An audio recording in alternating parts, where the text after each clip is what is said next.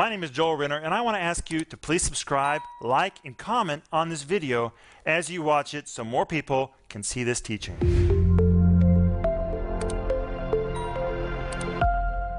Welcome to Home Group.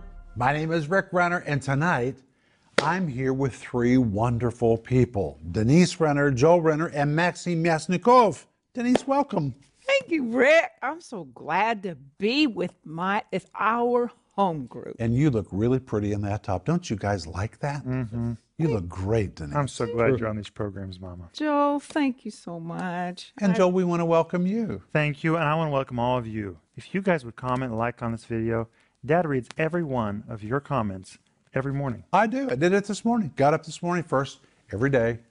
I do my seven things that we do every day. I got up this morning. I read my Bible. I prayed before I ever got out of bed.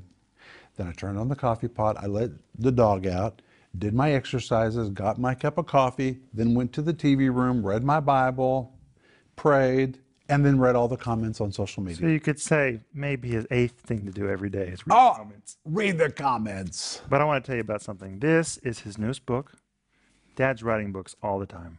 And this is his newest book. It's called Last Days Survival Guide. And I want to I want to ask you, whenever you watch the news, it just seems like lunacy is going on. The things we've been through this year is just amazing. And I think that the world is going through birth pains, and Jesus is coming back soon. And as Christians, how do we navigate ourselves through these last days? We are really in the last days. I believe that. And Jesus is coming back, and I'm so excited that He is. He's coming back for His church. But this book will help those Christians, those believers who don't really don't know how to navigate themselves through these last days. Maybe your relatives aren't Christians, and you don't know how to react to them, how to respond. This book is amazing. It gives so many statistics about society and action points after each chapter that I think are better than the chapters about how we should react, what we should do. And you can go to renner.org right now and you can get this book at a good discount. And I think this is going to help people. You know, it might be my favorite book, but I think I say that about every book I write. Mm-hmm. But every book has its own personality. It's, um, I mean, every book has its own personality. And this book is really different because it is so loaded with facts about society Oh, today. statistics and statistics, facts and facts. I mean, it's like cold water in the face to make you realize, wow, Yeah, there's- this is what's happening. there's no fabrications in these books. It's all, it's all documented. Research, you even asked your attorney to do some research. I had my lawyer read part of it just to help me and make sure I got every little point right. But thank you, Joel. Yeah. Maxime, we want to welcome you too. Thank you. I'm so happy to be here. And uh, what I'm thinking about this home groups, Yeah. if I may say it, uh, the same programs that our American partners watch, Russians watch them in Russian. That's right. And. I do the voiceover. The, you know, I listen to every program. But what amazes me, we're talking about the things I already heard. I did the voiceover. Every bit of it I heard. But you have an amazing ability, Pastor Rick. You, when you start explaining it, these things again, for me, it's like I'm hearing it for the first time Well, Maxime, thank you. like revelations just flow Wow. You know, Jesus gave the illustration of a treasurer who brought both old things and new things. And I think that, you know, you think you know everything, but when you sit down and you begin to talk about the scripture, it's amazing, isn't it? It just opens up old things, brand new things, and we hope that you're getting old and new things. But by the way, tonight we're going to keep talking about accepting your grace. And we want you to go to the website so you can download for free, right, Joel? That's right. Accepting Your God Assigned Place. It's the companion guide. It's five parts. It goes with this series, which is called Accepting God's Assigned Place, because this week during the daytime, this is what I'm teaching on the regular TV program, really in depth. Tonight we're talking and we're sharing. But Denise, you also have a book. I have a book, and it is The Point of No Return. This book is so powerful because this is really our story when we moved to the for, former, former Soviet Union. There was no return, no point. It was the point of no return, and of and the reason this is so encouraging that I want you to have it is because it's going to help you embrace the will of God for your life. Amen. And it's sometimes, well, many times, I think God is asking us to do things that maybe we're not comfortable about doing. It's like getting out of the boat. And, uh, you know, it's kind of scary out there. But that's where the will of God is, and that's where the power of God is. An adventure. Yes, and He wants us to step out there. And you know, when you step out there, you experience more of Him. You know, Denise, sometimes people say, and maybe this is you, my life is so boring. I just the same routine every day. My life is so monotonous. When I hear people say that, it signals to me they're not doing what they're supposed to do. Because when you're living a life of faith and you're doing something that requires faith, you don't have time to be bored. Oh, God will stretch you. Well, he'll stretch you. Life will not be monotonous. He'll send you to places where you don't want to go. You'll be in uncomfortable situations. But if that's where God sent you, that's where you have the grace for it. And guess what? That's where fun takes mm-hmm. place. That's when the power of God shows up. But tonight we're going to jump to 1 Corinthians chapter 1. Are you ready? Let's go there. All right. And in 1 Corinthians chapter 1, we're going to see that if God has revealed his place to you, to you, you are not in competition with anybody else. Amen. Now, this was a revelation to me because when I was younger, I was always comparing myself to others. Denise and I would go to conferences and I would hear other people teach, and I would always leave berating myself. You're not as good as them. You'll never be good enough. People will never want to hear what you have to say. Comparing myself to others, you know what? It was apples and oranges. I'm in my own category. They're in their own category. You're in your own category. We're not in competition with anybody else. And when you'll be blessed is when you really wake up to the fact that there's a manifold grace of God in your life that is different than anybody else.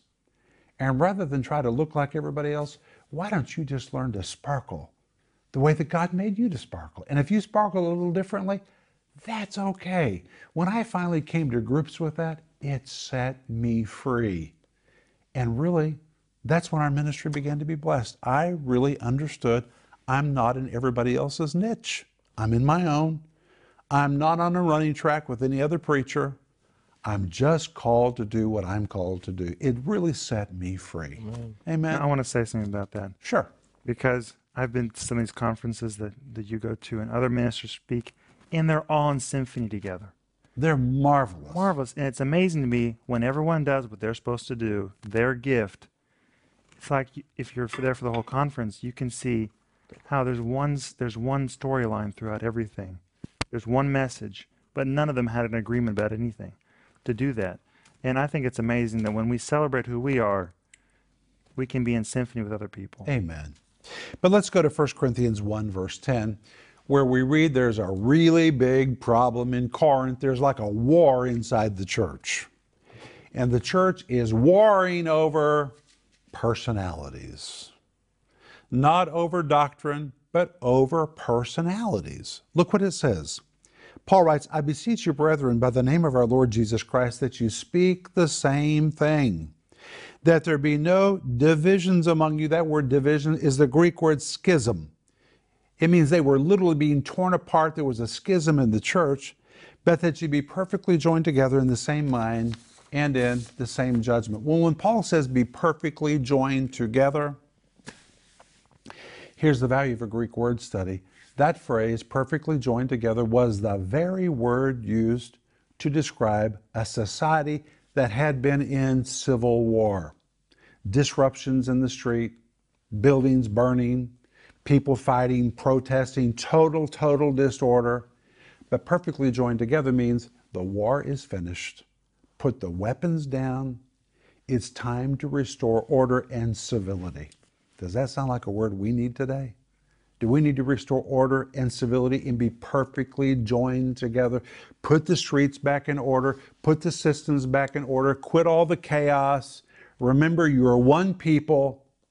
And Paul now is saying to them, stop the civil war in the church. This revolution is out of control.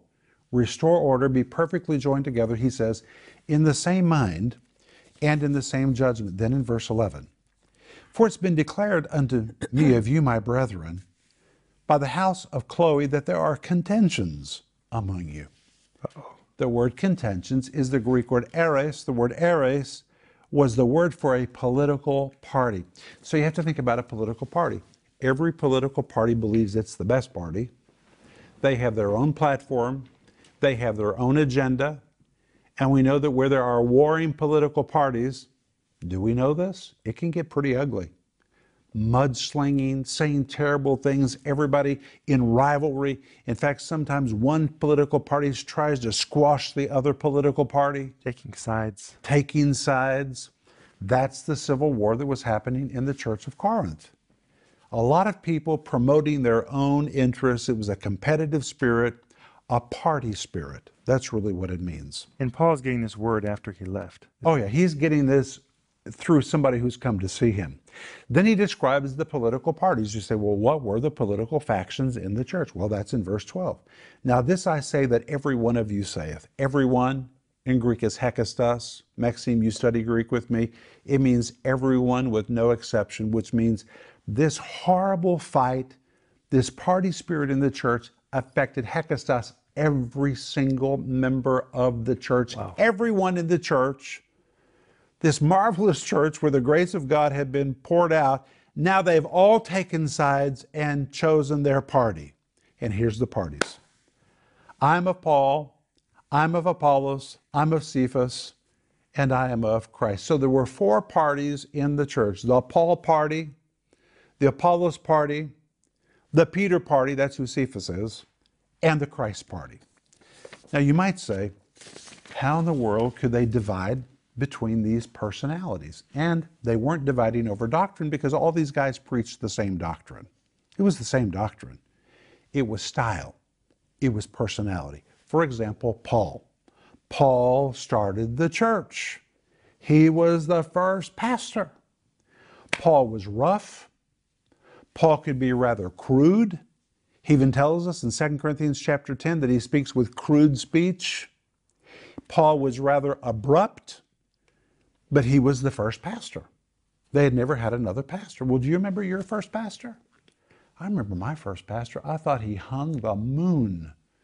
And when I would hear other pastors, I would think, oh, these poor other churches, they've got such bad pastors, but my pastor, he's the best. Well, he was good. He might not have been the best, but I thought he was the best because he was my pastor. Well, Paul was the first pastor. So there was a group in the church of Corinth who said, Oh, we love Paul's ministry. There's nobody like Paul. And when Paul would chew them out and be abrupt and be crude, they would say, Man, that is good preaching. but when Paul left, Apollos came. Apollos was brilliant. In fact, history called him a golden tongued orator. Wow. And there was probably a group in the church who said, oh, Thank God, we finally have a pastor who knows how to talk to people. I'm finally willing to invite my friends and my family to church without worrying that they're going to be insulted. And they just loved, loved Apollos. But the Paul party said, We don't like Apollos. We have to bring a dictionary to church to even know what he's talking about because he uses such big vocabulary.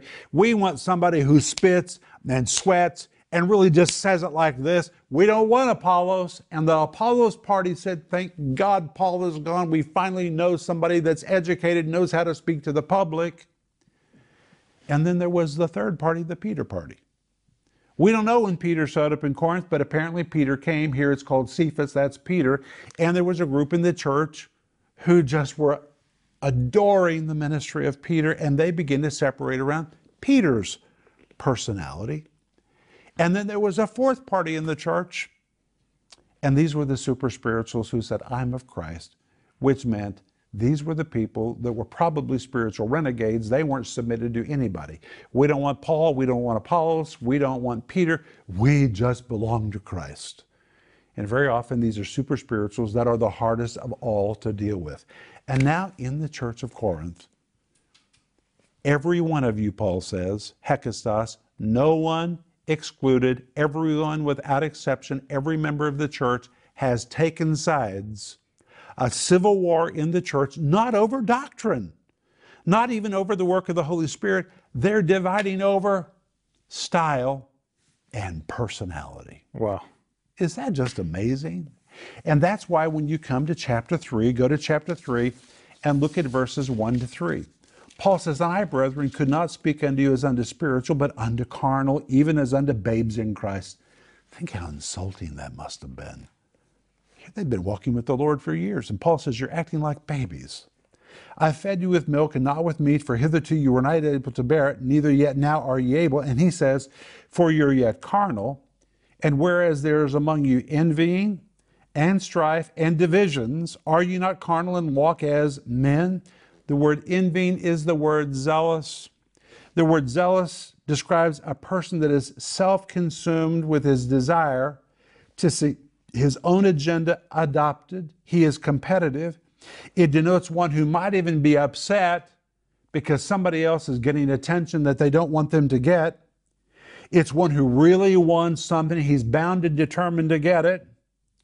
Then Paul uses the word strife. The word strife is again the Greek word eritheia from the word eris, which is a party spirit. It pictures an individual or group of people who push their agenda and their ideas fighting fiercely to see their platform adopted. It is a self seeking ambition that's more concerned about itself and its own fulfillments and wants and desires than it is in the corporate need of the church. Paul says, You guys are a bunch of babies. You're not even thinking about the church, you're thinking about yourself. And then he says in verse 4 and 5 For while one says, he's still referring to this party spirit. I am of Paul, and another, I am of Apollos. He says, Are you not carnal? And then he levels the field. When he says, Who then is Paul and who is Apollos, but ministers by whom ye believed, even as the Lord gave to every man? Do you know what Paul could have said at that point? How dare you like Apollos better than me? Why in the world would you gather around Apollos or Peter? Have you forgot that I'm the one that gave birth to the church? But instead, Paul says, hey, cut all this nonsense. Cut all this competition about style and personality. Who am I? Who is Apollos? We're just ministers, vehicles through which the Lord started the church and ministered to the church, and everybody gets saved through somebody. It's the equivalent of saying if we're going to start dividing over personalities, we'll be dividing all day long. So just cut this nonsense. Isn't that amazing? Mm-hmm. And then he says, in verse 8. Now he that plants and he that waters is one. Every man shall receive his own reward according to his own labor. Verse 9. For we are laborers together with God. You're God's husbandry. You're God's building. All right, you guys with me? I'm with you. He says you're God's husbandry. Okay, he just said one plants, another waters. That's the picture of a garden. A field. One plants, another waters, but God gives the increase. So God really is the one that we need to rally around, not the personalities. But then he says, For we're laborers together with God. You're God's husbandry. And then he totally switches the illustration. You're God's building. It's almost like saying, Hey guys, if you don't get my point about you being a garden, and many different workers in the field, planters and waterers and different laborers. If you don't get the example of a garden, then let me give you another example. You're God's building. And now he moves to construction language. And listen to what he says in verse 10. And here's where we're headed in tonight's home group. According to the grace of God which is given unto me as a wise master builder, I have laid the foundation and another builds thereon, but let every man take heed how he builds thereupon. In the very first of chapter 3, verse 10, Paul says, according to the grace of God which is given unto me. Well, guess what? According to in Greek is the word kata. The word kata carries the idea of a dominating force. You could actually translate it like this being dominated by the grace of God that is given unto me I have laid the foundation. But in that word kata, there's really a strong implication that Paul had to come to a moment of surrender. He had to surrender to that grace. And when he surrendered to it, that's when it began to flow through him, and that grace of God really began to dominate him. He was not threatened by other people that were doing their part. He said, I know my part, I know my grace, I know my assignment, I surrendered to it, and now I'm really dominated by this grace. Now, here's what I want to say most people wish they could be somebody else. People sit at home and they watch things on TV or they see somebody at church and they say, I wish I could be them. Oh, I would love to do what they're doing. And they struggle.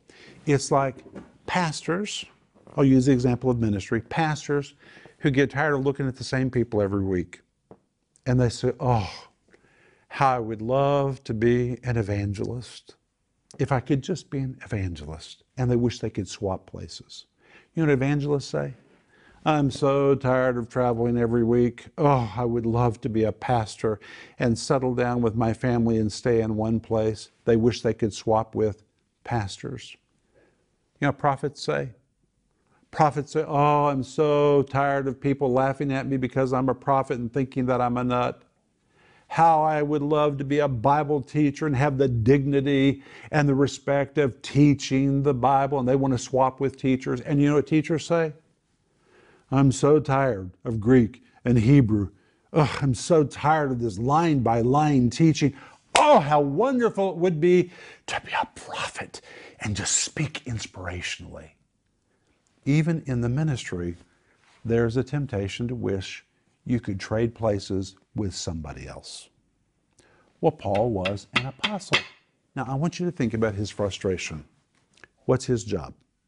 His assignment is to come into a city filled with demons and darkness, to push back the darkness, preach the gospel in signs and wonders, lay the foundation, and once the foundation is finished, he packs up and moves on to start over somewhere else. And when he's somewhere else, what's he doing in the new place? Pushing back darkness, driving back demons, signs and wonders, laying the foundation, the hardest work of all, like a bulldozer. And while he's doing it again somewhere else, he hears all the good reports about what's happening where he just left. Wow, the church is growing. They're having such a good time. I wasn't there to enjoy it. Where am I? I'm doing it again. I'm God's bulldozer doing it somewhere else. And as an apostle, that was his job. He just kept moving and moving and pushing and pushing and establishing and establishing. And I really believe Paul had to come to a place of surrender. When you fight the call of God on your life, you're going to be frustrated and you're never going to be good at it. It's like pastors who say, Oh, I'm just so tired of being a pastor. Well, if you're called to be a pastor, get over that. Just get over it. Surrender to it. And when you surrender to it and let that grace dominate you, you become the best pastor you've ever been. When God called me and Denise to the Soviet Union, I surrendered to it. And guess what? The grace of God moved on us and we have flourished. But we had to throw up in our arms and say, Jesus, we accept your grace. Dominate us with your grace. Maxime, how about you and your ministry to the senior citizens in our church? Yeah, I sometimes I feel like I'm always surrounded by this elderly people, and I think it's so good for for for youth pastors. You, know, there's they're vibrant, there's life, but they're just attracted to me. I'm always surrounded by the elderly, and that's my grace, and I I surrender. and you and you're great at it because you surrendered to it. Now, in the beginning, it was a little bit of a struggle. You, you used to say to me, "I don't know what to do with all these old people," and there's thousands of them. But Maxime, you really begin to thrive when you put that struggle away and said, "Lord, if this is your role for my life, here it is. Let's do it." Amen. And that's what we now find in 1 Corinthians chapter 3 and verse 10 when Paul says, according to the grace of God that is given unto me, it really means kata. I finally became dominated. I embraced it. I surrendered to the grace of God given unto me. And Denise, there's a special grace for every person. Some people have a grace to be a mama. That is their grace. Or to be a papa, or to be a worker, or to work in a factory, or a grace to work in a church, or in the choir, or as a deacon. And rather than all the time say, I wish I could be somebody else, or feel like you're in competition with others, you have to embrace your grace. Paul never said, I wish I was Apollos. I wish I was Peter. He said, You know what? It doesn't matter to me what those guys do. Let them do their part. I'm going to do mine. According to the grace of God given unto me, he says, As a wise master builder, I have laid the foundation. That was his task. And guess what? He's the most legendary apostle in all 2,000 years of church history. Why? There have been many apostles, but he was legendary as an apostle because he embraced his grace. Denise? Well, it's so important that we take a hold of what God has given to us and that we move with that. And as we're, excuse me, as we're sitting here, there's somebody listening to me, and you have had an issue on your skin, on your arm. And right now, I minister to you by the power of God, the healing power of God coming on you right now, Jesus' name. touching your arm and removing that awful torment, itching, burning that you've been suffering with. I administer the healing power of God to you Denise, right think now. It's like psoriasis. Yes. It's being removed. and it's going. Amen. Amen. Thank you, Denise. Well, Denise, Joel, Maxime, thank you for being here with Home Group, and thank you for being with us. And remember, the download for free, Accepting Your God Assigned Place, and the series. The series really goes in depth into what we're talking about. But you know what? As we come to the end tonight, you know, these home groups just go like that, don't they? They just fly by. It's amazing. But I can't wait till tomorrow night. tomorrow night, we're going to end the week talking about once you discover your call, how to become your very best to do what you're called to do, whatever it is. Be your very best. Tomorrow night, we're going to really help you. But if you need prayer, please write to us, prayer at renner.org, or you can call us. 1 800 742 5593. We really want to hear from you. But tonight, Joel, would you pray for our home group? Yes, Let's Father God, hands. I ask you to bless our home group, bless our evening, bless our night. Give us good sleep tonight. Mm. And I ask you, Father God, to be with everyone and for us to accept our calling that you've given us and for the power of the Holy Spirit to guide us. In hmm. the name of Jesus, amen. Amen. Man. See you tomorrow night. Bye bye. Wow, wasn't that a great teaching? My friends, I want to ask you to please like, subscribe, and comment on that video you just watched so more people can see it.